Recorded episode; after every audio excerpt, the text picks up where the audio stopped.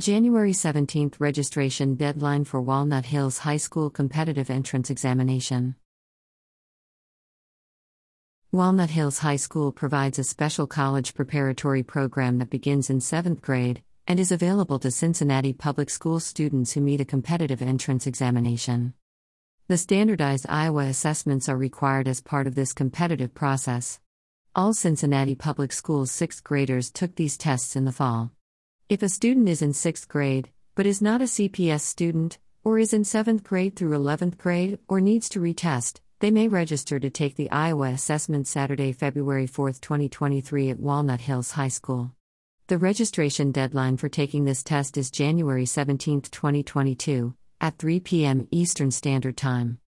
If a non CPS enrolled student has an IEP, A504 plan, or an English learner plan, all this documentation must be provided to verify and confirm testing accommodations.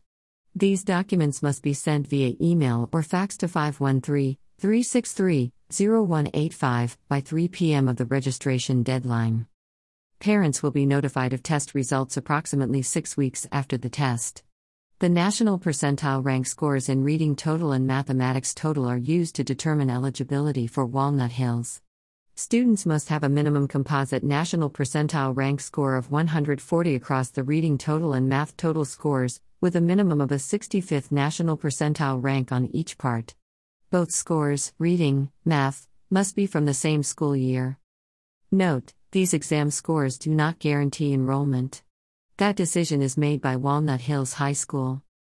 Information about retesting. Students are permitted two test opportunities per school year. Students needing to retest must wait two months after the first attempt to take their second attempt.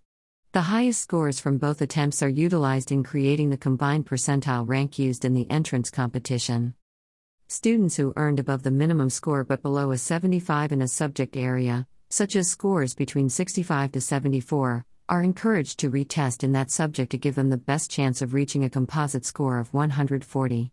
For example, if a student earned a score of 67 in reading and 60 in math, the student should retest in both subject areas even though they met the minimum score for reading.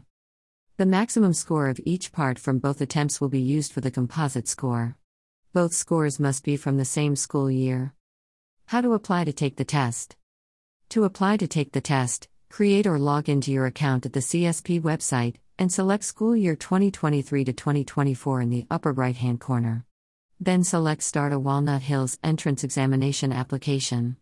Complete directions are on the last page of the 2022 to 2023 Walnut Hills Entrance Exam SCPP testing schedule.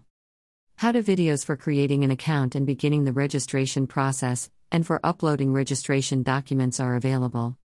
Payment only applies to students who live outside the district boundaries.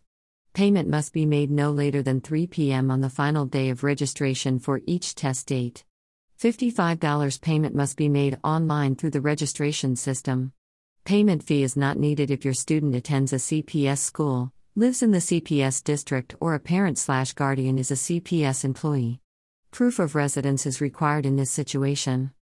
You can find more resources related to youth development by selecting the Youth Development option from the drop down tab on our Social Service Utilization Library page.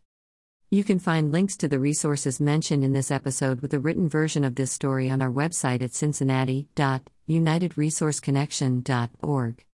You've been listening to the Hamilton County, Ohio Social Service News, now available as a podcast on Amazon Music, Audible, Apple, and Google Podcasts iTunes, and Spotify. If you have social service news to submit to this podcast, visit cincinnati.unitedresourceconnection.org. Once there, you can also subscribe to get a free summary of the past week's local social service news stories emailed to you every Saturday morning. So, subscribe to our e newsletter and podcast, and visit us online to discover more social service news and resources.